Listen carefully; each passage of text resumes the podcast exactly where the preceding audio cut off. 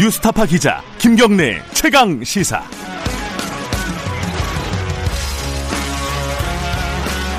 네, 김경래 최강 시사 2부 시작하겠습니다. 어, 국정감사가 내일부터 시작이 됩니다. 어, 국정감사 때 여러 가지 정책적인 현안들도 많은데 정치적 정치적인 논란들도 여러 가지가 있습니다. 어, 예컨대 뭐 강경화 장관 남편의 해외 여행 문제라든가 또 개천절 집회 때 차벽 이 설치가 됐었는데 한글날 때 또 설치가 되는 것인지 뭐 이 부분도 좀 궁금하고요. 또 해상 공무원 피격 사건 이거는 아마 최대 쟁점 중에 하나가 될 것 같습니다. 어, 국회 정보위원 어, 또 외통위원이신 어, 윤건영 의원 좀 연결해가지고 저희들이 관련 현안 좀 여쭤보겠습니다. 의원님 안녕하세요. 네 안녕하세요 윤건영입니다. 네. 뭐 여쭤볼 게 많아가지고 뭐부터 물어봐야 될지 사실 좀 난감한데 이 그 차벽 얘기부터 좀 해볼게요. 네. 예, 10월 3일 개천절에 차벽이 설치가 됐는데 이게 네. 어, 일각에서는 네. 이명박 정부 때 만들었던 이른바 어, 그때 네. 많이들 불렀던 명, 명박산성하고 똑같은 거 아니냐 본질적으로 어, 네. 재인상성이라고 이름을 붙여가면서 네. 민주주의가 후퇴하는 거 아니냐 뭐 이런 우려들을 표하는 쪽이 있습니다. 그거는 뭐 보수적인 쪽도 그렇고 좀 진보 시민단체 쪽에서도 그런 얘기들이 나오고 있어요. 이거 어떻게 보십니까 이거? 방금 그렇게 말씀하신 음. 분들이 이제 주호영 야당 대표라든지 이런 분들인데요. 네. 예. 저는 좀 대단히 유감이라고 생각합니다. 유감, 예. 정부를 비판하는 것은 좋은데 이번 건은 내용과 방향 모두가 틀렸다고 생각합니다. 예. 어, 전체 국민을 생각하지 않고 집회 주최하시는 분들의 자유만 생각하는 것 음. 아닌가라는 생각이 있고요. 네. 어, 집회를 하고자 했던 분들의 표현의 자유도 중요하지만 네. 국민 다수의 안전과 생명 또한 매우 중요하다. 정부는 네. 그것을 지켜야 될 책무가 있다라고 생각을 하고 네. 아까 말씀하셨던 명박산성과 음. 이번 코로나 차벽 그 본질적으로 다릅니다. 네. 무엇을 막고 지켰냐가 다른데요. 음흠. 명박산성은 민주주의를 막았고 청와대를 지켰던 겁니다. 네. 그러나 이번 코로나 차벽은 코로나 유, 유행을 막았고 음. 그리고 국민으로부터 코로나 19를 지켜냈 국민을 지켜냈던 거죠. 음. 특히 앞서 말씀하셨던 민주주의 후퇴라든지 계엄령 네. 운운하는 것은 좀 도저히 납득하기가 어려운데요. 네. 문재인 정부 들어서 이전 정부에서는 도저히 불가능했던 네. 청와대 코앞까지 집회를 허용했습니다. 아시는 바와 같이 정광훈 목사가 청와대 앞길을 막아놓고 몇 달 동안 아침 저녁으로 집회를 했던 바가 있고요. 네. 이, 런 사안들을 이명박 박근혜 정부 때는 불가능했던 일입니다. 음흠. 아울러서 언론 자유지수라든지 민주주의 지수 모두가 이전 정부에 비해서 월등히 개선되었다라는 음. 말씀을 좀 드리고 싶습니다. 예. 근데 이게 이 차벽과 관련된 논란들은 과거부터 쭉 있어 왔는데 물론 상황은 다 다르지만요.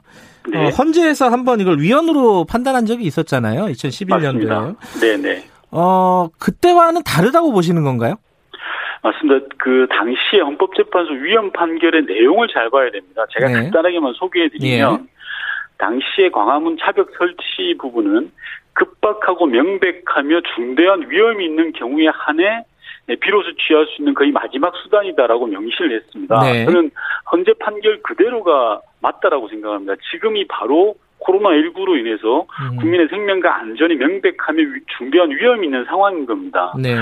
어, 지난 8월 광복절 집회로 인해서 어떤 일이 났는지 우리 모두 알고 있지 않습니까? 네. 엄청난 고통을 겪었고 불필요한 사회적 비용을 지출한 것이 있는데 네. 다시 그런 대규모 집회를 하겠다고 하는데 그냥 두고 보는 것이 맞나? 음. 정부가 그럼 아무것도 하지 말라는 거냐? 네. 아, 국민의 생명권을 지키는 조치는 좀, 좀 저는 과하다 싶어도 불가피하다라는 생각이 음. 듭니다. 이게 이제 우려는 그런 게 있습니다. 이게 한번 이렇게 되면은 나중에 이 지금 네. 조치가 만약에 불가피한 조치라고 하더라도 네. 나중에 또 이런 핑계를 대면서 그때 하지 않았느냐 이래가지고 좀 남발될 가능성 이런 네. 어떤 선례가 되지 않을까 이런 걱정들도 있어요 사실. 어, 충분히 그럴 수 있습니다. 예. 이, 어, 자유권, 자유권의 관- 관점에서 보면 그럴 수 있는데요. 예. 저는 국민적 공감대와 국민적 상식이라는 게 있다고 음. 생각합니다. 네. 예. 뭐, 저 개인적으로도 차벽을 설치하지 않고 막을 수 있다면 네. 그게 좋다고 생각합니다. 다만 현실적으로 막을 수 없다면 도리가 없는 것 아니냐. 음, 지금은 차벽이냐 코로나 차벽이냐 아니냐가 중요한 게 아니라 코로나 확산을 막는 그 자체가 중요하다 그런 네. 생각이 듭니다. 코로나 확산으로 보면요. 네. 이 차량 집회를 한다 그랬잖아요. 이 보수단체 네네. 쪽에서. 근데 그 부분 네. 중에 일부 아주 이게 두 건만 이제 그 개천절 같은 경우에는 허용이 됐었는데 네. 나머지 건 또 막았단 말이에요. 경찰에서. 어, 네. 이거는 좀 과한 거 아니냐. 그냥 차량 집회는 뭐 방역하고 크게 무리, 무리가 없다면은 좀 허용해 주는 게 낫지 않을까라는 의견도 있는 것 같아요. 어떻게 보십니까 이런 거는? 법원이 지난번 개천절 차량 집회를 허용하면서도 여러 가지 조건을 예. 걸었지 않습니까? 예를 들면 차량이 한 명만 타야 된다, 네. 차량 창문을 내리지 말아라 등등의 세부적인 조건을 내, 제시했습니다. 네. 저는 사실상 법원의 이런 조건들이 다중이 모이는 집회는 하지 말아라라는 음. 그 판결한 걸로 생각합니다. 네. 앞서 말씀드렸던 것처럼 국민의 생명과 안전을 보호하기 위해서 어쩔 수 없는 판결 아닌가라는 음. 생각이 듭니다. 네. 어, 지난 8.15 때 신고된 집회 참여 숫자가 100명이었지 않습니까? 근데 예. 엄청나게 많은 대규모 인파가 결국 몰려들었습니다. 네. 어, 지금 뭐 한글날, 9일날 지금 2,000명이 모이겠다고 공언하고 있는 상황 아니겠습니까? 그리고 음. 집회 신고만 어제 기준으로 1,096건이 들어왔다고 합니다. 네. 만약 이런 상황에서 또 집회를 허용해, 허용해 준다면 제2의 광화문 집회 그리고 음. 코로나 유행이 올 수도 있다. 네. 그런 우려가 있다고 생각합니다.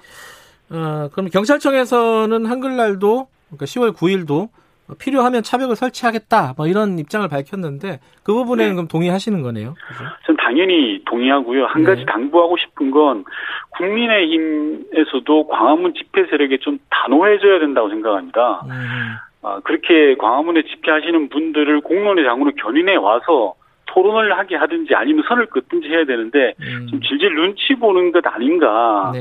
일부 강성 지지 세력에 더 이상 흔들려서는 안 된다. 그런 말씀을 좀 드리고 싶습니다. 이게 이제 내용을 세세하게 들어보다 보면 좀 차별성은 있지만은 이게 네. 딱그 이미지로만 보면요. 예컨대 뭐 놀이공원 같은데 차량들 줄 서 있잖아요. 네. 네, 휴일날 네. 그런 거하고 뭐가 다르냐? 이걸 뭐 굳이 막을 필요가 있느냐? 이게 이런 얘기가 나오는 거예요. 그게 딱 비주얼로 보면 그런 느낌이 들거든요. 이건 어떻게 보세요? 맞습니다. 비주얼로 보면 그렇지만 예. 놀이공원에서 줄 서 있던 분들 중에서 코로나19 확진자는 발생하지 않았고요. 음, 지난 8월 15일 날 광화문 집회에서는 수백 명의 확진자가 발생을 했고 네. 우리나라에서 코로나 대유행이 발생을 한 겁니다. 음, 네. 현실을 정확하게 좀 직시하고 예. 불과 두 달 전에 있었던 광화문 집회를 되새겨 봤으면 좋겠습니다. 알겠습니다. 근데 이 지금 말씀하신 건 이제 가장 최우선에 두는 거는 방역이다. 어, 네. 이런 거잖아요. 그러니까 네. 지금 상황에서는 국민의 어떤 자유권도 일부 국민적인 합의가 있으면은 조금 제한을 해야 될 필요가 있다라는 말씀이시지 않습니까? 네, 그렇습니다. 그런데 이제 그거와 좀 연결되는 내용인데 예를 들어서 뭐 강경화 장관 배우자가 해외여행 간다. 이게 지금 정부에서 어 해외여행 자제를 지금 권고하고 있는 상황인데 거기에 주무부서에 해당되는 외교부 장관의 가족이 해외여행을 간다. 이게 참 받아들이기가 어려운 부분인 것 같아요. 감성 감정적으로는 어떻게 보세요 이거에? 어, 유감이고요. 음. 고위공직자의 배우자로서 절신을 잘해야 된다라는 점에서 앞- 방금 말씀하셨던 것처럼 정부의 해외여행 자제 공고를 따르지 않는 것은 유감입니다. 네. 그리고 사실 여러 가지 어려움을 장기간 우리 국민들이 견디고 있지 않습니까? 가고 싶어도 불편함을 참고 있는 게 현실이지 않습니까? 예. 그런 상황들을 볼 때 뭐 두둔할 내용은 아니다라고 음. 생각을 합니다. 다만 네. 어, 이 장관의 배우자가 공인이냐 아니냐에 관한 문제가 있습니다. 그렇죠. 그리고 또 예. 이 과정에서 불법이나 특권 또는 반칙 등 이 있었냐라는 네. 건데 일종의 여행 권고라는 게 말 그대로 권고지 않습니까? 예. 불법이나 위법, 특권 등은 없었다라는 겁니다. 음.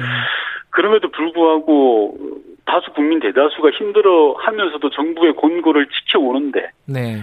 그것을 어겼다는 것은 국민 눈높이에 맞지 않고요. 예. 여러 차례 강 장관이 이제 가족 문제로 국민 여러분께 송구하다는 입장을 진솔하게 밝혔지 않습니까? 네. 이 건으로 계속 정치적 공격의 수단으로 삼을 일은 더 이상 아닌 것 같다 그런 음. 생각이 듭니다. 그 이것도 또 연, 연장선에 있는 건데요. 네네. 어, 이- 이낙연 대표가 네, 어, 추석 기간에 봉하마을에 참배를 갔습니다. 네, 이게 이제 성묘를 자제하라, 고향 방문을 자제하라, 이게 정부에서 계속 얘기했던 부분이고, 이낙연 네. 대표도 본인이 또 얘기를 했던 부분이에요.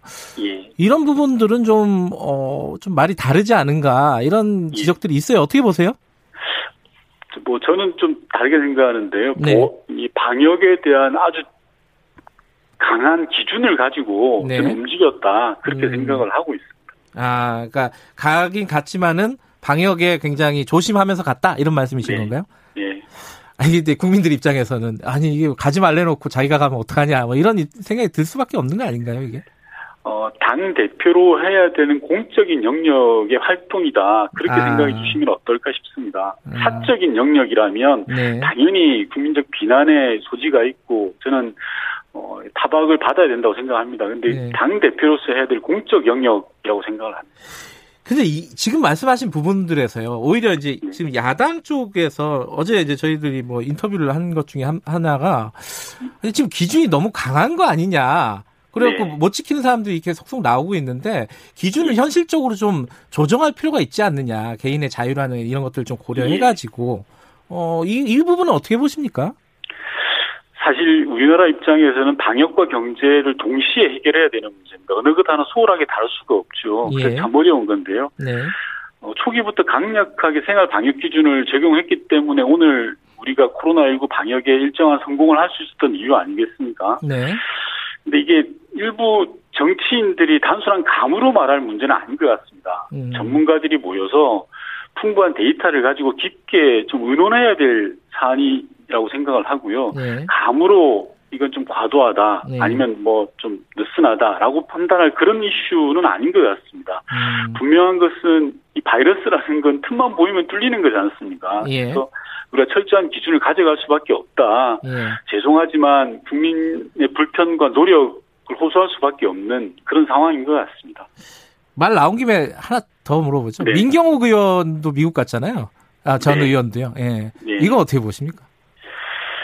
뭐, 뭐, 야당에 책망할 일은 아닌데요. 예. 야당이 하도 이제 강경화 장관 배우자의 문제를 가지고 예. 뭐 인사 문제까지 지금 이야기하고 있지 않습니까? 네.